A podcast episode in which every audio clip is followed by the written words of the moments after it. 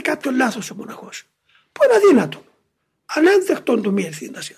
Καμία ημέρα στην η ζωή μου λέει, ούτε αυτή δεν μπορούμε να φυλάξουμε. Λοιπόν, όταν γίνεται κάποιο λάθος και αισθάνεστε η τοπάθεια, εκεί θέλω να, γύρε, να γύρετε την ανδρεία σας.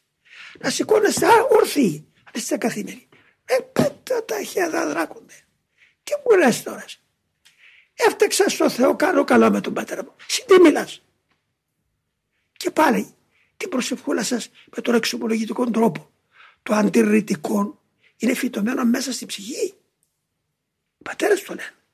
Τότε αμέσως γυρίζουμε στον Χριστό μας και λέμε Πανάγαθε σε παρακαλώ.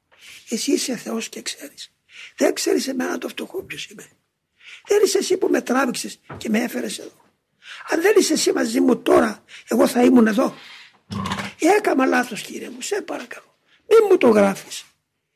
Μην επιτρέψεις να αποθαρρυνθώ. Δεν θα προλάβεις να τα πεις.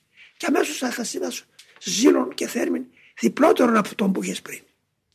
Αυτό ζητάει ο Χριστός μας. Επικάλεσε με εν ημέρα θλίψεως σου και εξαιρούμεσαι. Το μας προκαλεί. Ετείτε, ζητείτε, κουρέτε και ανοιγήσετε ημί. Μας περιμένει σαν ένας αληθινός πατέρας να ακούσει την κραυγή του μωρού. Μπαμπά μου κινδυνεύω. Να τρέξει αμέσως. Κάτι παραπάνω ο Χριστός.